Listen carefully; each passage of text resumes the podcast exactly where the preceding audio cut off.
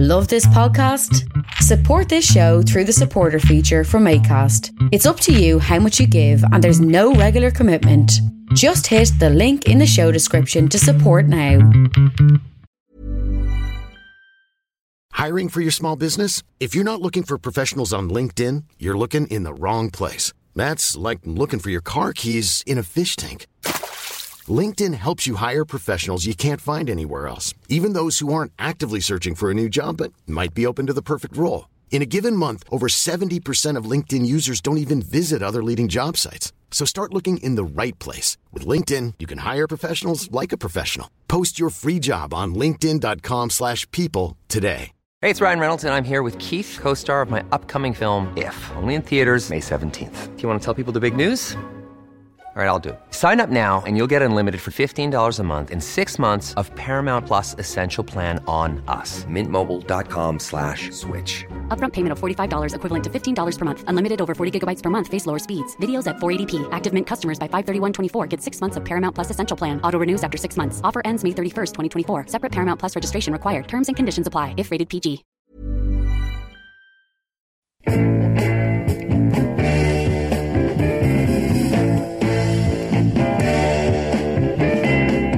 This week, the Bookshelf Cinema is screening 5 to 7, the second best exotic marigold hotel, Danny Collins, and more. On Thursday, May 14th at 7 p.m., the E-Bar hosts a book launch for Open Up the Sky by Heather Carden and Rob O'Flanagan.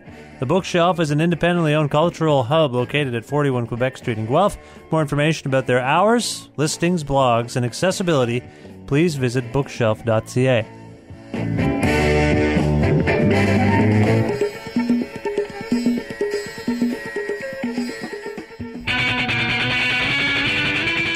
Creative Control with Vish Khanna.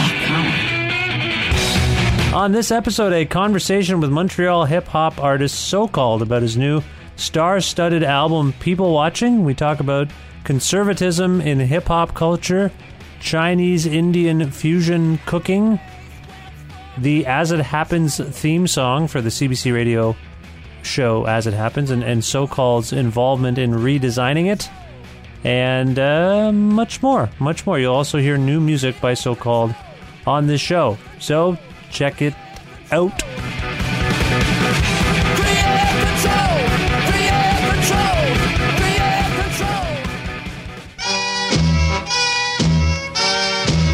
If you enjoy the Creative Control podcast and want to support it with a monthly pledge, please visit patreon.com slash creative control. That's P-A-T-R-E-O-N dot com slash creative control with two Ks.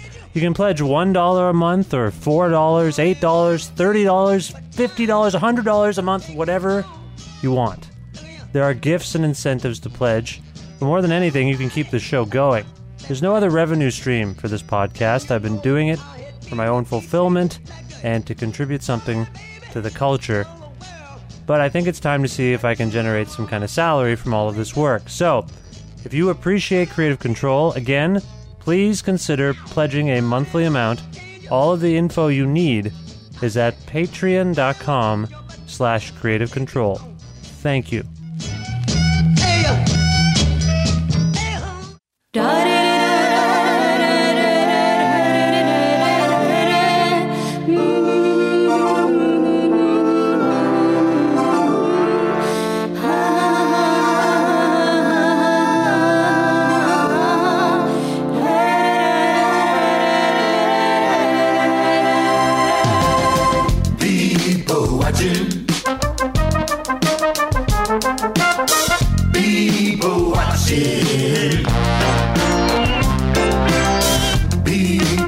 People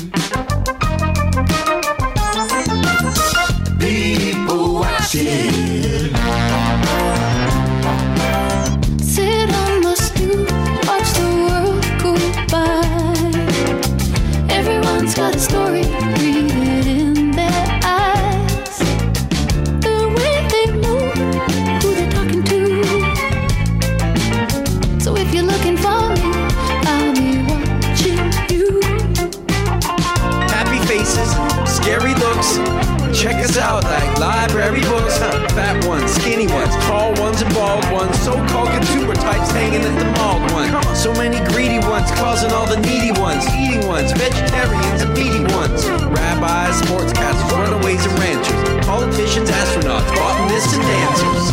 People watching. People watching.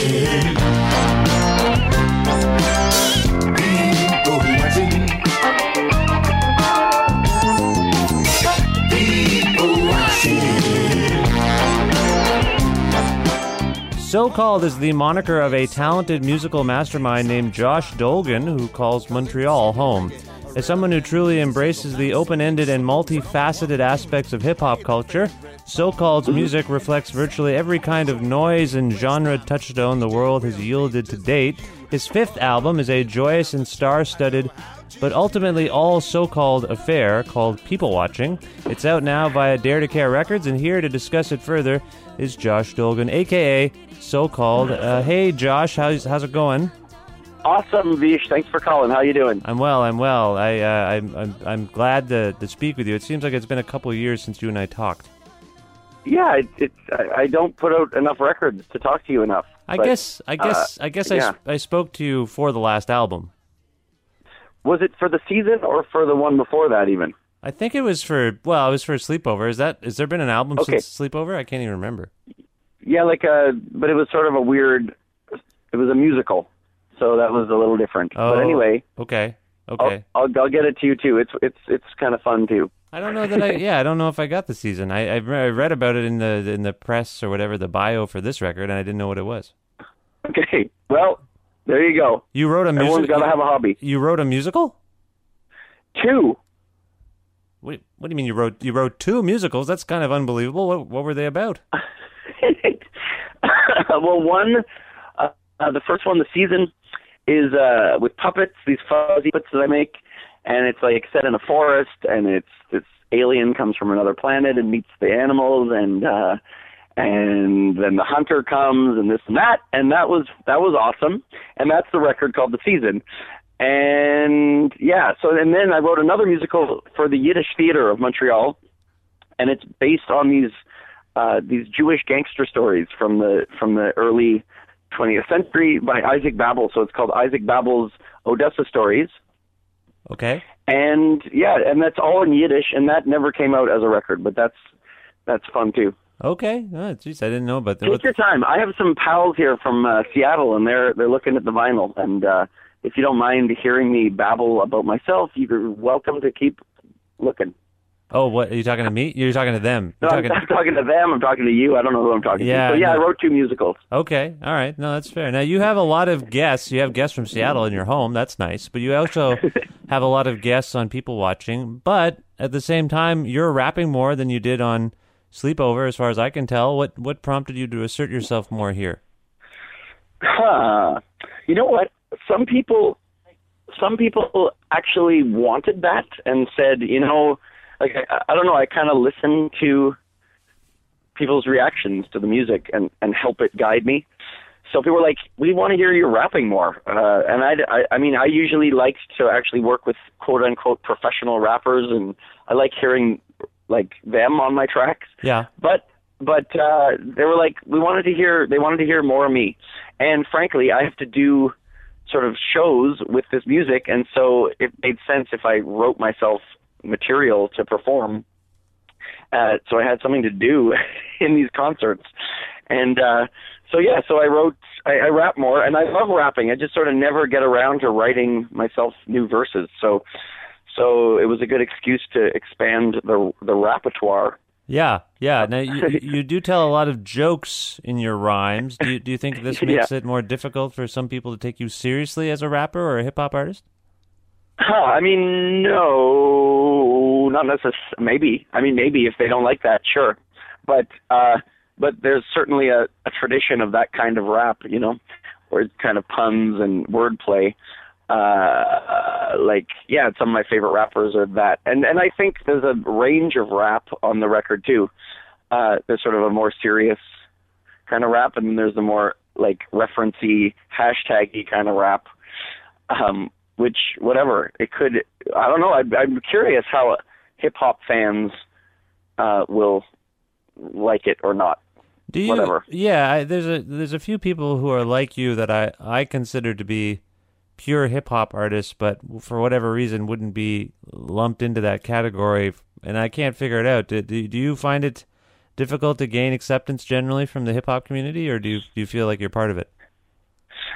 Uh, I feel like I'm part of it, whether the community likes it or not, because I've been making beats for over 20 years now, and uh, rapping for 20 years, and like, uh, like I know my shit, and I, and I, I like it's, I listen to it, like it's just the music that I love.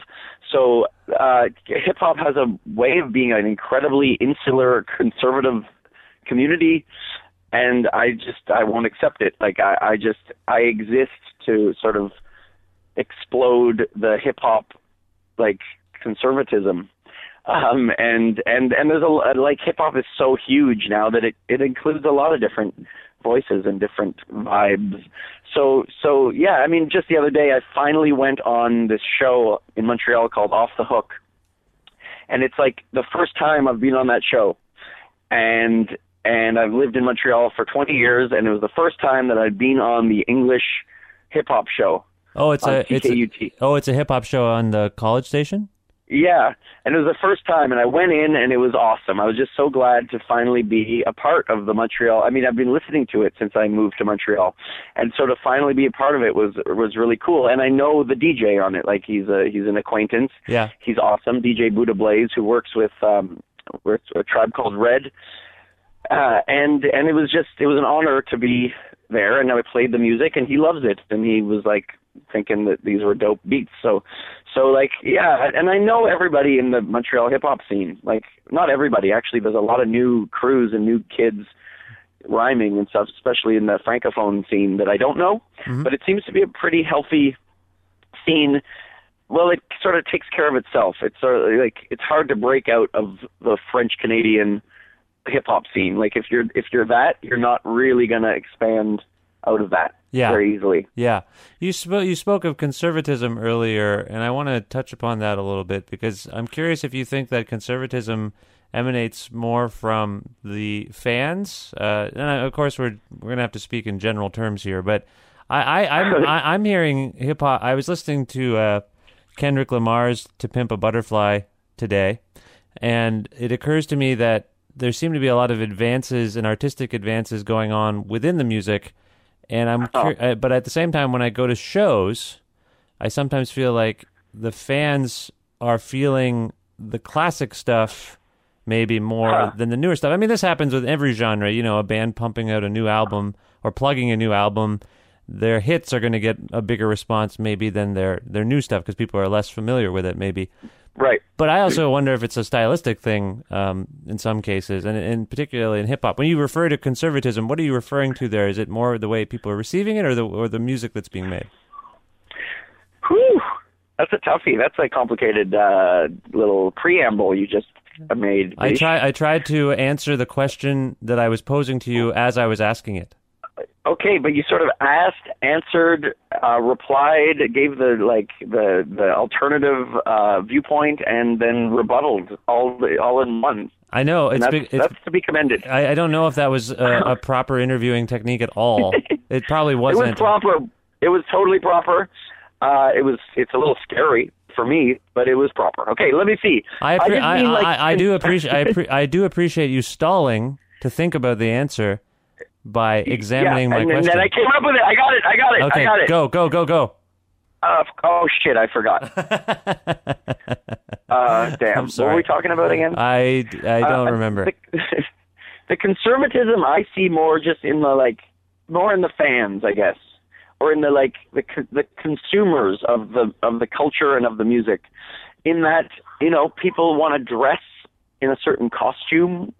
If they're quote unquote hip hop heads, they like dress a certain way. Sure. uh even, but then in the in the creation in the in the in the production like all the beats sound the same now. Like like uh or the the the, the groove the sort of all the sort of gestures of the music are, get like they sort of start to sound the same.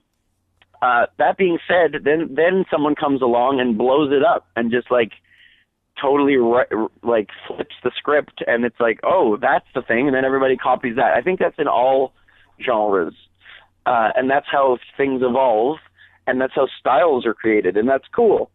Uh, and and and yeah, so I don't know. I don't know, Vish. I still, I don't, I still don't really understand your question. Oh come on, really? I know, I agree. It was a, it was a convoluted question. It was just basically where you think the conservatism in hip hop might be emanating from. I think you spoke to it.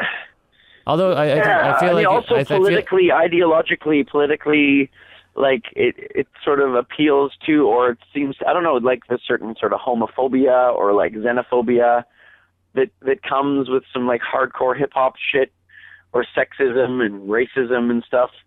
That is kind of like a weird right wingy conservative thing. You know what I mean? yeah. that that I don't I, I don't know where that came from, but it's also the most progressive music that you can get sometimes, and like there's some incredibly amazing voices being heard now from like from different different different viewpoint like different voices are are showing up. Well, it's and a, different minority voices and stuff. And and it's sort of it's an it's a it's a platform for a lot of dissent and for critique of the of the of the world and of whatever dominant ideologies and blah blah blah No, no, you. So- I think you're hitting. I know you're trying to, to, to kind of just brush this off a little bit, or, or just you know, you're kind of you're being self conscious about what you're saying. But I think there is something to be said about the fact that so many of us supported hip hop uh, as an aspirational cultural form. Um, You know, you, you you were people wanted to root for hip hop probably when they first encountered it because the stories were so. In some cases, anyway, the stories were so much about people trying to transcend their circumstance. But then, at the same time, uh, w- maybe once that's done, uh, the materialistic aspects of hip hop very much are in line with uh, conservatism, with sort of market Yeah. uh, market economy speak.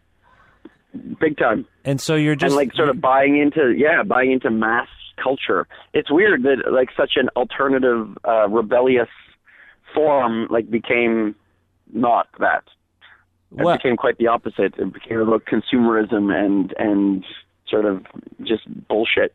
Well, but, um, but I mean, within that aspirational aspect of it, I think there is this Is that- hope for acceptance, right? or hope for economic like like a way of a way of surviving poverty in the ghetto or whatever uh is to think about like making it and having a fancy car. And it's just the sort of the the trappings of what is making it are, is what's sort of depressing. It's like okay i made it so now i have a big gold chain. Well i mean did you really make it? Like is this is this really the answer? It's not really the answer that the, that i think someone like public enemy was looking for. No, uh, when they when they were starting their rebellious sort of actually politically engaged hip hop. But like anything, it sort of comes and goes in waves, and and it's people react against that, and then that create that fuels another kind of inspiration and another kind of another another idea, yeah, and and then people react against that and whatever, and you sort of pick your your shit, and then there's good music or bad music that comes out in in in any in any of those extremes, and that's sort of another story. like actually, what's the good music of it all? Like I like Jay Z, you know, yeah. Some of it. Uh, it's not my favorite thing, but like w- like I, I like it's great. Like, but it's not it's not really it doesn't really reflect my my philosophy, but it doesn't have to, you know. What's your what is your favorite thing? my favorite thing in the whole world of anything like of, or music what do you mean Well, let's do both. I, I, I don't know why you seem like a De La Soul person to me. Were they big? definitely definitely a de la soul tribe called quest kind of person for sure uh the all those native tongue kind of Yeah. kind of grooves but like boy i love easy e and i love uh big l Mhm. and i love ice cube i like i like i like tupac like i i still listen to tupac a ton i like biggie uh i i am sort of stuck in the 90s a little bit uh but i love i love Madvillain and of course J Dilla and and like Quasimoto, like stuff that was from the sort of new new millennium uh, up until let's I mean the new Kendrick Lamar album is fucking kick ass. Yep. And even Drake, I like I don't really listen to it, but when I hear it, it's like, damn, that's like well made shit. That's like that's pretty awesome. You- So I'm not really a fan of it. It doesn't touch me, sort of somehow. There's something a little bit contrived or sort of theatrical about it that doesn't hit me the same way like Big L hits me. It's just like straight from the heart kind of rap. Yeah, I feel like the Um, I feel like Drake goes in waves for people maybe like you and people like me where uh I can't think of a more contrived rapper. Yeah. Like just I can't Yeah. I can't think of someone with a, a backstory so spotty and and then but but people also are like, yeah, but like listen to them like that's fine. Like that shouldn't maybe have any bearing on how I uh Yeah, and that's sort of true. That's it. Like just listen to it. Like does it is it good? And it kind of is. Like uh Chilly Gonzales was just over at my house the other day cuz he was doing concerts in Montreal. Yeah. and we were hanging out and he's he was really listening to a lot of Drake and he we listened to some of it together. And it's like I, it was it's fucking awesome. Like uh like I appreciate it. Damn I was going to tell you I told you that for a reason not just to dro- name drop Chilly Gonzales. What was the reason? Oh, ah I, oh well, I they forget. they collaborated a little bit at the Junos once. Drake and Chilly Gonzales. yeah and and on his mixtape they they worked uh, together actually he's on the Drake album and shit Oh, okay. um oh, yeah, no, that's right. why was I good? Well, I can't remember. was talking, Damn, I had a good I- point. I was talking about how his backstory was so contrived, and it, it makes it hard to process him seriously. And like I, Yeah. I still listen to the new stuff, and I don't. I'm still not like, yeah, this is amazing. I think like I've heard some pretty cool guest verses. I've heard some okay stuff. yeah but yeah. I, it's just not hitting me. It's not hitting me. And I mean, yeah, yeah, but you can appreciate the art of creating this perfect, like the perfect product. You know, it's product, yeah, and it's and it's mixed incredibly well, and the hooks are catchy, and everything is there. You know, Yeah. but it's like it's not. I'd rather hear something that wasn't all there, but had a bit more soul. Yeah, or scrappiness maybe even. I mean, you you you, Yeah. you said something interesting about how you're still stuck in the 90s and I think I'm that for whatever reason has become this golden era of hip hop. Well, it is. I mean, it's just simple as that, and it's not. It's not really difficult to see why. Uh, I mean, it's just like it matured right then. The technology was right for the time.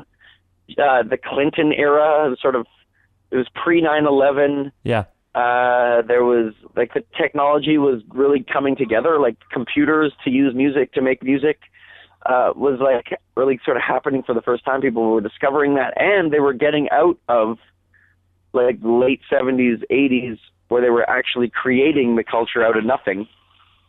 So it was like it had been created, okay, and then they were honing it, and it was getting better, and like, and it really sort of came together. It's like jazz. Like there was a golden age of jazz. Like yeah. uh, where it just was never really better than that.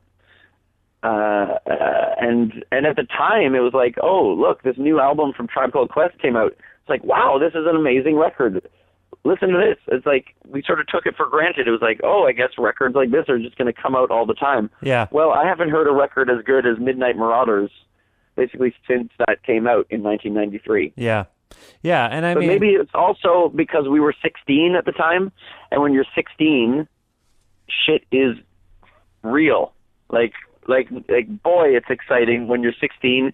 This is it. Like, oh, like I I don't know. I like I sort of have never been more excited about music than when I was 16. right. And, And the, and the music that was coming out then, when you're 16, not like when I was 16, I also loved the JBs and and Fred Wesley and James Brown music, but that was old music already. yeah. So this was new music when you're 16. This is the music for you, like then. So it was like really important feeling. Yeah, I agree. I was also 16 when the that, that Tribe record came out. I was the exact same age as Yeah. you. And, and and I mean, it's true. Like I think that for us looking back on that, like so much time has passed since then, then you can't help but be potentially nostalgic for that time. Yeah. And you know, Yeah. some some kid who's 16 now is going to be like, "Remember when that Kendrick Lamar album came out? Holy God!" Yeah, or that so-called album, right, or the so-called album. Yeah, exactly. right? Exactly. Hey, am I right? I agree. I agree. I, s- I Because I, think this is really the golden age of so-called right now, 2015. nice segue into talking about yourself.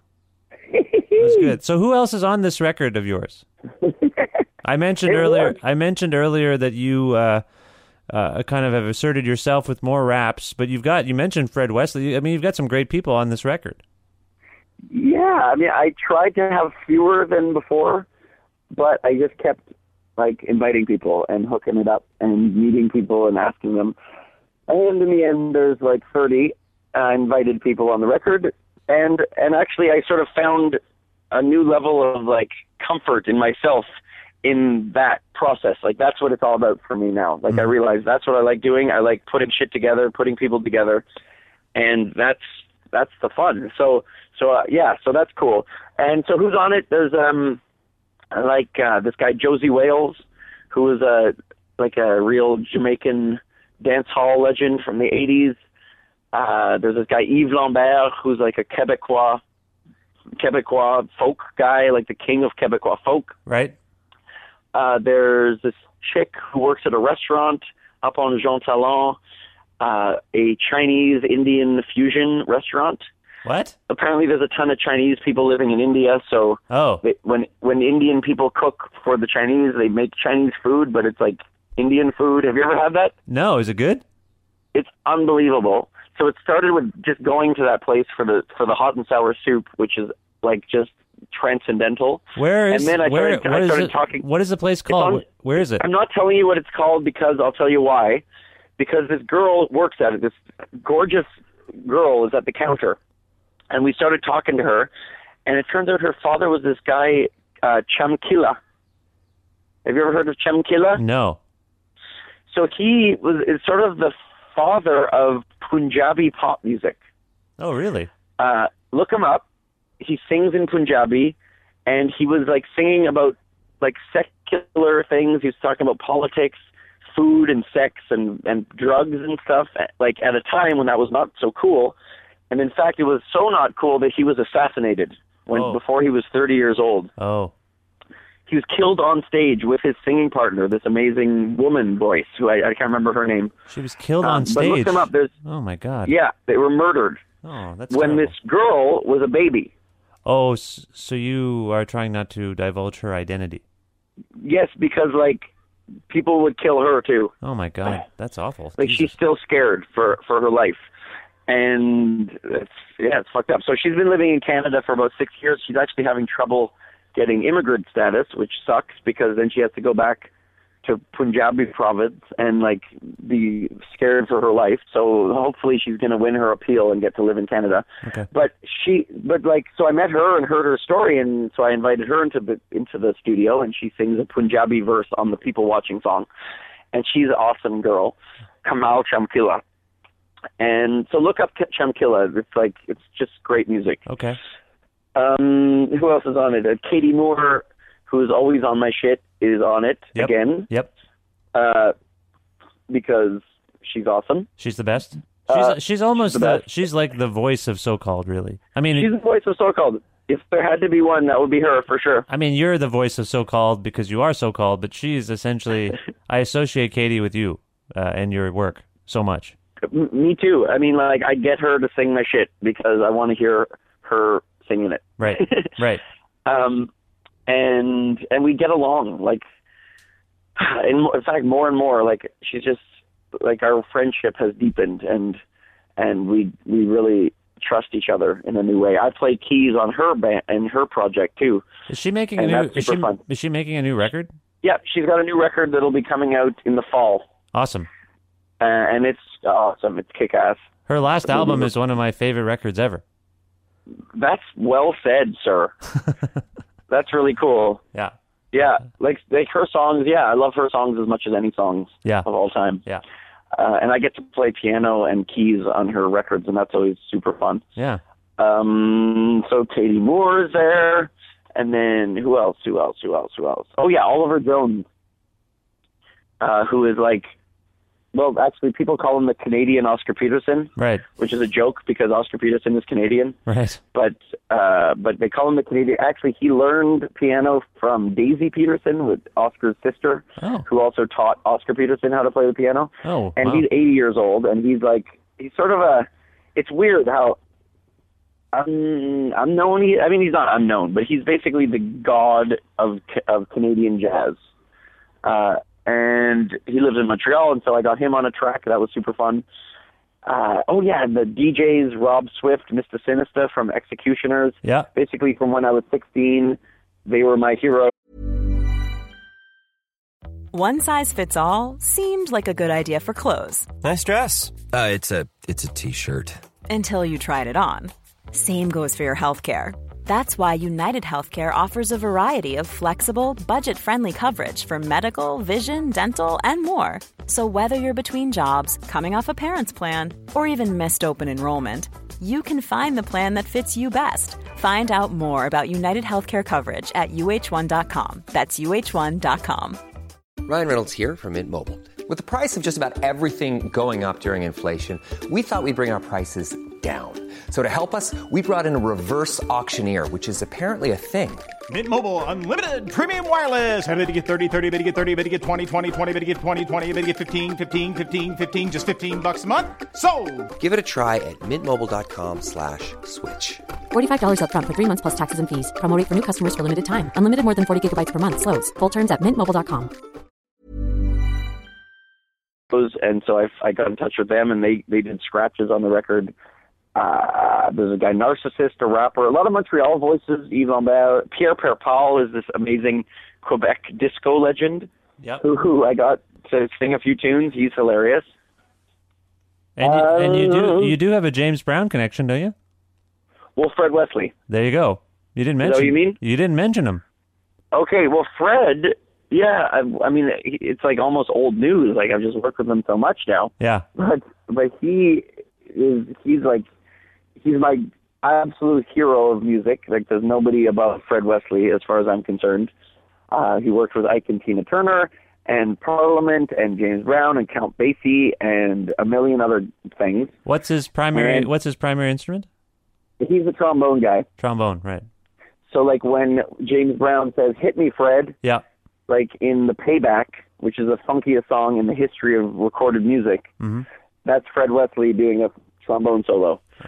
Um, so yeah, so wow, what a dude! And so actually, he wrote for my musicals. I sent Fred the music. I said, "Yo, Fred, write me an overture," and he did. So I have like he wrote like these amazing like sort of classical pieces based on my songs for for for my musicals. So like I've worked with him a bunch in different ways, and it's always awesome. Um, I'm hoping to sort of write a, help him write a book this summer Oh wow. about arranging because he's like the consummate arranger. Uh, and so I've been asking. I told him to.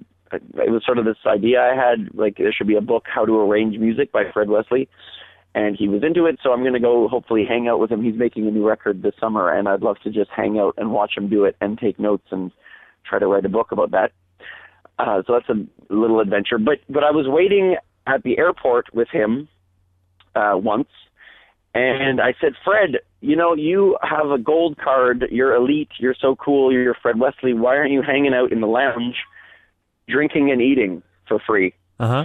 Uh, why are you hanging out with a loser like me? And he said, Well, so called, I like people watching. And I said, Uh huh, people watching, cool. And I wrote it down in one of my little bookies Yeah. and I wrote the song called People Watching. I thought it was a beautiful sort of a beautiful image of a guy who has completely made it and could just be a total dick, but no, he's out just hanging out enjoying people Yeah. and enjoying being with with living in the world and being curious about other people and just like participating and I thought that was cool. I wrote the song "People Watching," and that's so that's Fred actually singing the hook on that song. Oh wow. Okay. I wrote it for Fred. Yeah, yeah. Nice. It has it has a very uh, sort of '70s feel, I guess. Kind of a theme song to a TV show vibe. Yeah, it's a. 'Cause Yeah, lately- totally. Yeah, that's Yeah. What, that's what it is. Yeah. Lately, I've been listening to a lot of Mike Post. He Yeah. wrote all the theme songs to every every TV show. Did he write the Barney And- Miller? Did he write the Barney Miller one? No, he didn't. Okay, But that's a great theme song. that's like one of my favorite. Uh, yeah, that's one of the greats. I like like. he didn't write a couple of the greats, but he did write the Rockford Files, which is almost as good. Oh yeah, that's right. Yeah, yeah, yeah. Yeah. That's a good one. and Law and Order and Doogie Howser and et cetera, et cetera, et cetera like everything. He Right. wrote every stupid theme song ever. So you've been listening I've to been his listening work. that, Yeah. Okay. and it kind of snuck into my music somehow. There's a we, we Um, we talked about the sense of humor in, in that comes through in some of your raps, but the the, the lead song on the record is uh, "Everyone Else Must Fail." Is that did I say that Yeah. right? That's Sure. a that is. Uh, did I get it right? Was it right? Well, it's the the full quote is uh, "It's not enough that I succeed; everyone else must fail." Yes, that's and right. it's a quote. It's a quote from Genghis Khan. yeah. I'm sorry. I don't know. I- I, don't know why that made me laugh. Why did you seek inspiration from Genghis Khan? I didn't mean to, but just that that statement is so terrible. Uh, but I don't know. I just kind of, yeah, I don't know. it's like, it's like it's become sort of the dominant ideology of our time, hasn't it? Yeah. Um, Yeah, it, so, it just uh, captures something very uh, contemporary. You're right, and I and I, it, and from a hip hop, it's such a and to have like Katie sing, it's just an interesting way of having a hook. Yeah, yeah, no, it's it's creepy. So I, I put the creepy Genghis Khan line with the sort of most creepy, like, like kind of uh, nightmarish beat that I've made lately, and uh, thought, hey, this could be a neat little introduction to this album. Yeah, well, it's great, and and do you and and you feel like it's uh, you're making some kind of political statement as well, I guess so. socio political. yeah, I don't know what I'm saying exactly, but but just it's sort of hey, what's up? Like maybe we should think about the fact that uh like one of the most bloodthirsty like uh like assholes in history his philosophy has become the di- dominant philosophy of our of the world. Uh like are we doing something wrong here people? I don't know. yeah. Yeah. Uh, One of the biggest anomalies, I think, maybe in your catalog appears on People Watching. It's a piano and vocal piece called "Fire on Hutchison Street." Sure. What's the What's the deal with that song? Huh. Um, I don't know. I've never written a song like it. You're right. Uh, well, actually, the, I guess sort of the musical, the musicals, uh, like got me into writing songs. Like, and I saw, oh shit, I can write songs. This is fun. And when something happened, uh, there was a fire next door, and this sort of whole story happened. Like, it just sort of was a story that I thought, hey, this could be a song. Yeah. So I wrote a song about it, and I play the piano and I sing it, which I which I do actually a lot. Uh, when I'm not really so called, I, I sing a lot of like folk songs and stuff. Like I can do that. I play the accordion, I play the piano, and I sing songs. Yeah. Often in in in a language that I don't actually speak, which is Yiddish, and I sing these old songs from the 20s and 30s, or even folk songs from however many hundreds of years ago. And I sing songs at the piano, and it's fun. But I never had like a song that I could just sing at the piano. And this story happened, and I like as it was happening, I was like, the fire on Hutchison Street, like, huh, that's kind of got like, an epic, like like Elton Johnny kind of uh, Elvis Costello kind of hook to it. That's Yeah. cool. Like Yeah. maybe I'll try to write turn this into a song. I'll just tell the story. And so I did and and often on a so-called record there is a weird song that doesn't really match uh like and it's and it and it sticks out just in relief. Yeah. And it is a relief kind of. It's like okay, there's all these banging beats and all this all this fusion and and, and collaboration. Okay, here's just like a moment to like breathe. Mm-hmm, So I guess in like on the last record I did uh, the Spring Hill Mine Disaster, which is like like a Canadian folk song. But then I was like, what the hell? I'll just write my own tune. Yeah, and actually, I, when I recorded it, I did it separately, the piano and the vo- voice. Yeah. So now I've had to learn how to actually sing it and perform it at the same time. Well, it's a lovely it's a lovely song. It uh, for some reason today it reminded me of Billy Joel. You mentioned a couple other. Cool. No, right. It's more Billy Joely than, than Elvis Costello. Yeah. Okay. We we agree. Uh, Josh, where where are you actually from? Are you from Montreal? I'm actually from north of Ottawa, a little town called Chelsea, Quebec. Okay. Okay. and moved to Montreal about 15, 20 years ago to go to McGill and stage because it's cheap. Did you go for music to school? I mean, No, I went for literature literature. and, Okay. culture, and cultural studies. Okay, and and what first got you into music as a, a wee so-called? I didn't mean to do it. I didn't want to be a musician. This was not my plan.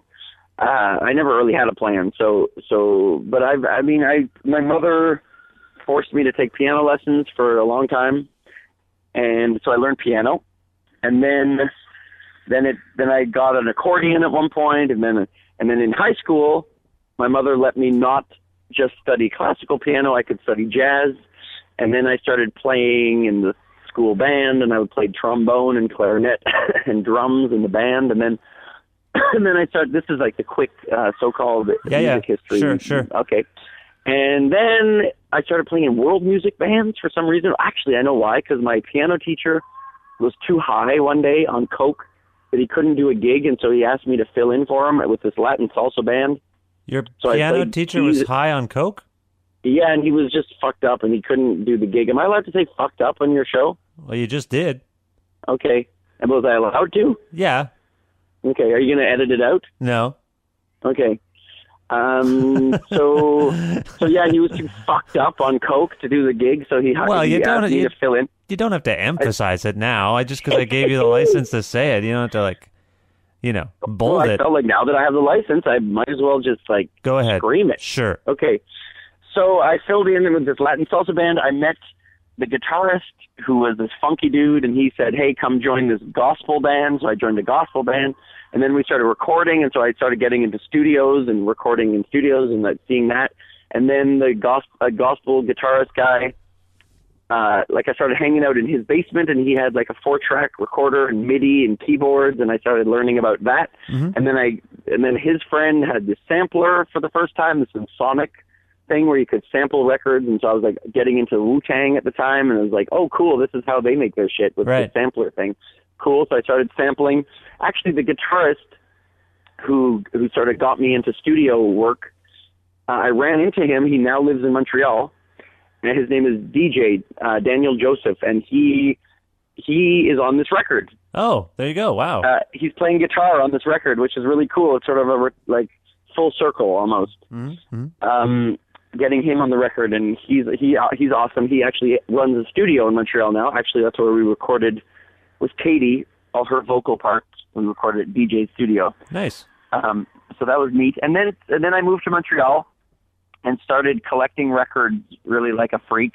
And then I got into finding my these Yiddish records, and then that whole thing about Yiddish hip hop started, just like by accident finding the music of my history and my culture and trying to put that into music. And then people were like, "Oh, look, you're doing that. That's cool. Come, come do that." And so that's sort of what pulled me into actually making music, Okay. quote unquote, for That's- a living. That's great. This is. I'm glad I got some background on that. I didn't know. All, I think. I feel like I had some sense of those things, but that's good to hear. That's good to hear.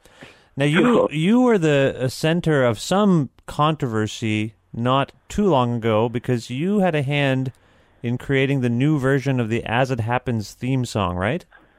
yeah. What can you? Yep. It's and you put it on this record. It's entitled "Curried Soul 2.0." Uh, Uh-huh. it closes out the record. Now, can you tell us about the experience and why? Am I wrong? It was a bit controversial what you did, right? Okay, well, here we go. So CBC, in its infinite wisdom, uh, decided, hey, we have this thing that we've been using for 30 years that everybody loves. Let's fuck with it. Let's uh, let's let's make it hip. This let's was like this is it. this is the theme song for the the news program. Yeah. basically as it The- happens, right? Yeah, every day at 6:30 as a kid, my whole life I listened to As It Happens. It was on in the kitchen and it's on every single day and then it's on again at midnight. Right. Okay? Yep. So they contacted me and a bunch of other producers, and they said, "Hey, could you do a remix of this thing?" And I thought, "What a terrible idea! Why mess with an amazing song that everybody loves and everybody has come to identify with this amazing show that's been on for 40 years? Why do that? Well, that's what people do. You know, they want to be cool, they want to be hip. Yeah. It's the worst thing you could do. Anyway, I didn't say that to them. I said, "Yes, what a great gig that would be." and what an honor, uh, frankly, it would be to if I got it. So I worked hard and I made a remix, and I sent it back, and they said, "We like it. We like yours. You win." What did you? and did I you- never win anything. Did you win something? No, but I won the fact that they use my remix every day on As It Happens. Right. At six thirty across the country, and again at midnight, and again at seven when they play it again. And actually, between you and me, they also use the remix of the closing theme that I made, Oh, nice. Which is like a lesser known Moe Koffman tune Yeah. uh, that I also remixed. So, so I got the gig, and what an awesome honor it really is to be like part of the fabric of Canadian culture. Like it's the most Canadian thing. Like if they'd asked me to remix the Hockey Night in Canada theme, you know what I mean? But When but did they don't own the rights to it anymore, so they couldn't do that. Right. When did this happen? I think 2013. Right. Okay. So a couple years ago, and then so they uh, make the announcement or whatever. They debut your version of the new theme, and the and I And guess the course- and the ending. And then what happens? And of course, there's an outcry like, "What are you doing, messing with the great song? Why would you do that? Ah, put it back. You, what's this house techno bullshit? Put back Yeah. the Moe Koffman original." Well, they were committed to it, and they did it. And now nobody probably would even notice that it's different than the original. Like they won't. You know what I mean? Yeah. I think it's just sort of. It's just. It's like it's just accepted now. Did you? And now probably if they changed it again, people would be in an uproar. Oh my God, what are you doing changing that brilliant remix that so-called did of the? You know what I mean? It's just people. But, You- uh, like, it's not just the- people. what- what- it's it's not just people. I think it's CBC, and I'm generalizing again. But there's every time CBC does anything, there is a core following. Does anything Yeah. different? I mean, there's a core following that just there's like always a backlash, no matter what kind of change course. they try to implement. It's really Yeah. strange. That's it. It's totally strange. Uh, whatever. The, what what made me okay about the whole thing, ultimately, was that they interviewed Moe Koffman's widow, Oh, Giselle Koffman. I don't know if you heard that interview. I did not. Um, but but she gave it the thumbs up. she liked she it. gave my remix a massive thumbs up. She totally got it, and she totally she she like whatever. She said that I like I respected her husband's music and like that I was like that I did a good job. And so to me that was it. Like just hearing this lady giving me giving me the like giving me the uh, the thumbs up. Whew. And and because I'm sort of I'm too I'm too anglophone for Quebec, okay? But I'm too Quebec for the rest of Canada. I'm a freak. They don't know what to make of me in uh, in Toronto, okay? I've never had a great show in Toronto aside from in like an ethnic music festival or something where I'm playing klezmer or something. Yeah. But like as a pop act, forget it. Getting an exclaim, forget it. Like I don't get in that magazine, you know? I don't uh it's it, it was I, I basically was not allowed on Q because Jian Ghomeshi didn't really like me. So I wasn't I wasn't even allowed on the national sort of cultural show. All right, listen, listen to me. Listen to me right now. I'm going to make it my mission to get you an exclaim. I'm going to make it my mission to get you on Q. I think this is a travesty. You know, I featured you on my when I worked at CBC. We did a whole thing where we had breakfast together at uh, I know, and and there's a couple people in in the CBC world that like that, that like throw me a bone and that think what I'm doing is worth talking about, and that's cool. And make it your mission to write an article. Like actually, I just got a review and exclaim. Oh, good. Which is a start, and it's actually a pretty great review, but it's not in the print edition. Blah blah blah. Anyway, I'm just not in on the radar, and that's I don't know why and whatever, but I thought if I put the As It Happens theme song, the remix, the Curried Soul, if I put it on my CD, then maybe people in the rest of Canada and in Toronto could maybe wrap their head around. They could go, "Oh, look, it's that it's that song from that radio show," and oh, that's cute. And maybe they it would sort of be a gateway, sure, gateway to the rest of the music. So I put it on the record and I made like a sticker that goes on the CD that says contains the As It Happens theme I saw that. as yeah. a as, as a way, like really, as a cynical way move to like try to get like to get some some like uh, whatever in Toronto. Did We'll you see what happens. Did you hear personally, like via Twitter or whatever messaging, social media messaging? Did, did CBC people, like listeners, contact you or refer to you directly to voice their their opinion of the song? Uh, you mean when the remix was done? Yeah.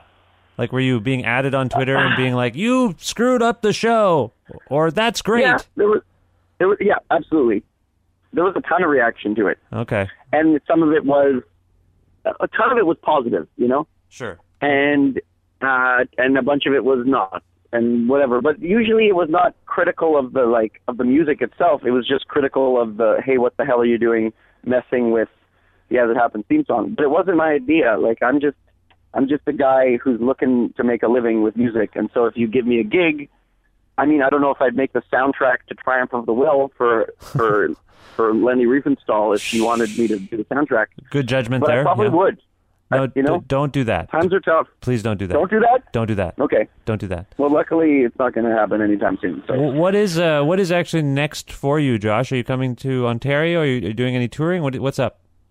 There's a bit of touring here and there for sure, and I just had the first, basically like the record release party where we for this thing in Quebec City, and so it was the first time really performing these songs live, and that was fascinating. And we need more rehearsal for the CD release party this week in Montreal, uh, and I'm playing the Luminato Festival this summer in Toronto. Nice. So that's a that's a cool way to come to Toronto. What's the date on that? Um, Do you know the date?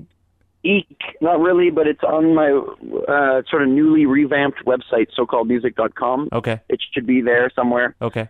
Uh, there's, I, I don't think I'm at Hillside this year, so I don't know if I'll see you in your. No, no, I can. I, I have a car and a. I can get around. I can go to Toronto. How's the baby? Uh, well, there's two now. The the new Oy, oy, oy. Ramona's good. Yeah, the the youngest baby is very good, and then the boy is great, but also acting out a little bit now. Just like push. How old? He's all, he's going to be four in July, and then uh, yeah, the the the the youngin is five months.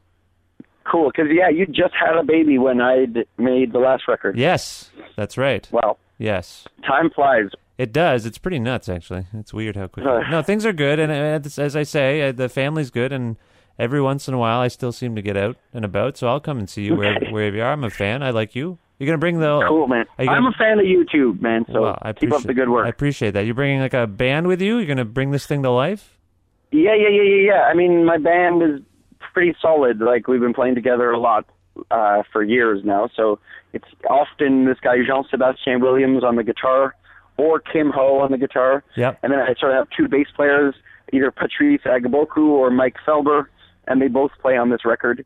Uh, and then there's a drummer, Jamie Thompson, from who you know because he's from Guelph. Yep. Yep. He's an awesome drummer.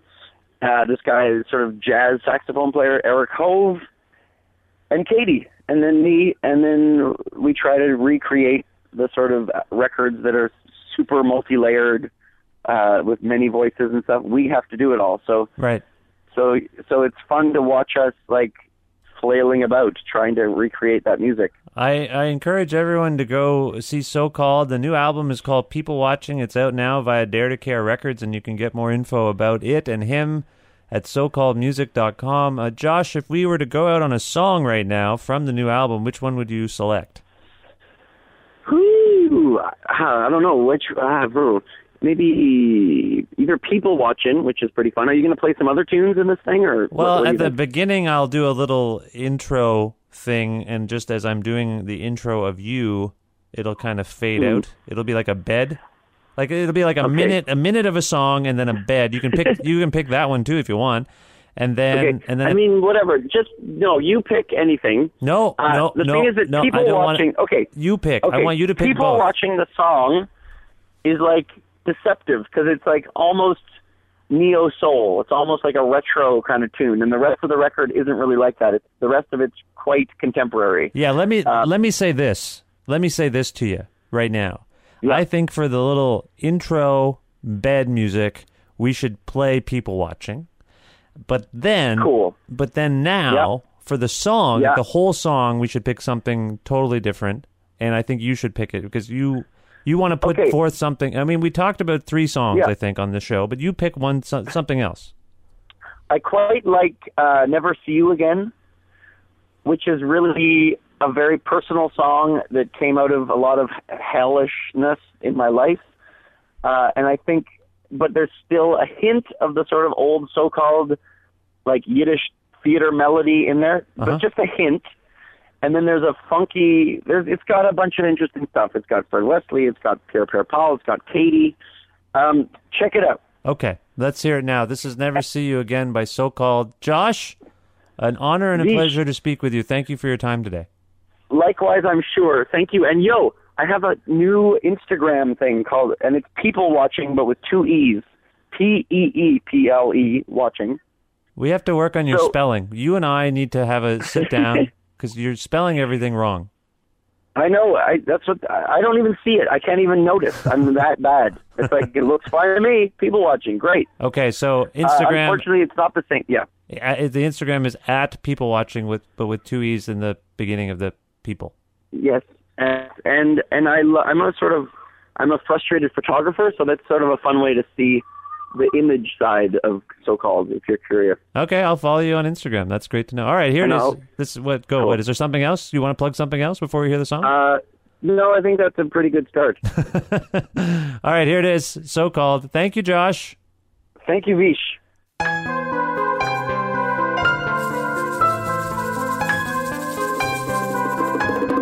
Felt so long before that I met you. Felt so much more alone when I was with you. Now that you're gone, And after all that sh- I guess I still want you back. If there's somebody say wanted you bad when I didn't have you, wanted you gone when I finally got you. Thought I was right, knew you were wrong. and after all that sh- Thought I knew the difference. And I'm perfectly happy to never see you again. Never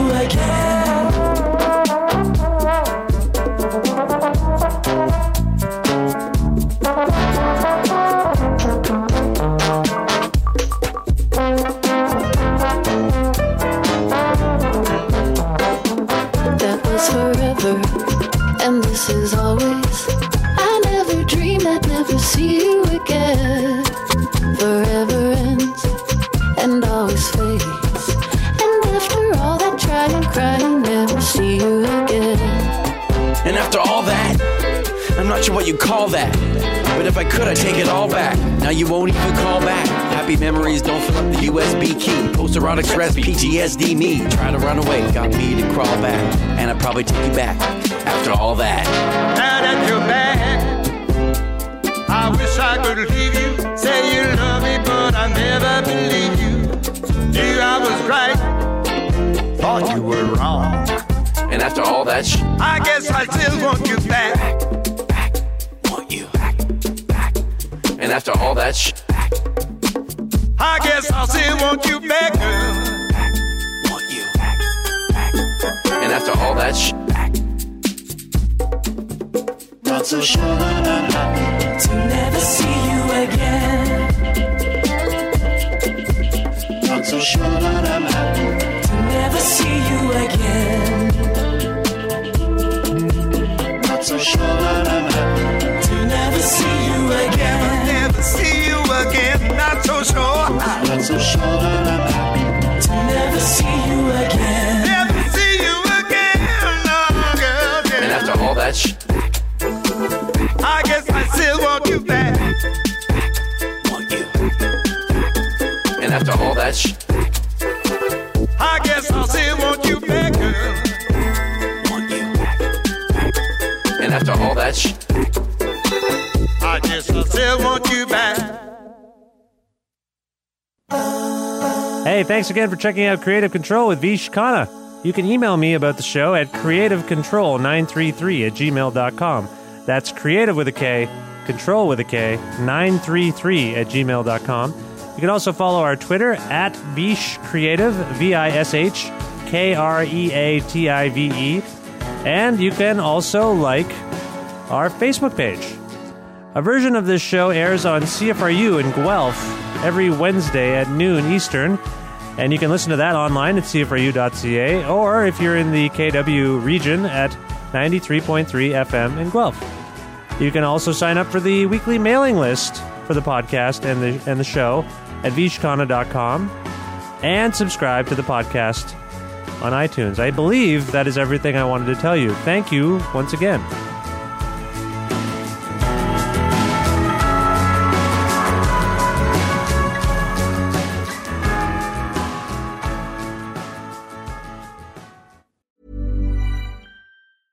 Planning for your next trip? Elevate your travel style with Quince. Quince has all the jet setting essentials you'll want for your next getaway, like European linen, premium luggage options, buttery soft Italian leather bags, and so much more. And is all priced at 50 to 80% less than similar brands. Plus, Quince only works with factories that use safe and ethical manufacturing practices. Pack your bags with high-quality essentials you'll be wearing for vacations to come with Quince. Go to quince.com slash pack for free shipping and 365-day returns.